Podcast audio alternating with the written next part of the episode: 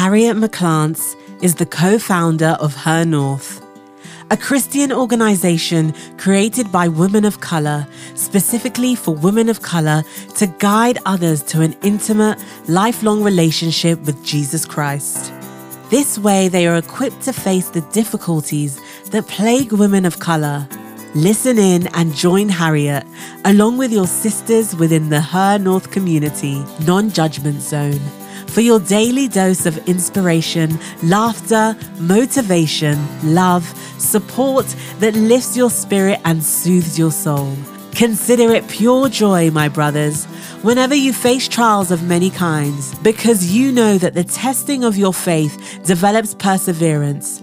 Perseverance must finish its work so that you may be mature and complete, not lacking in anything. James chapter 1 verses 2 to 4.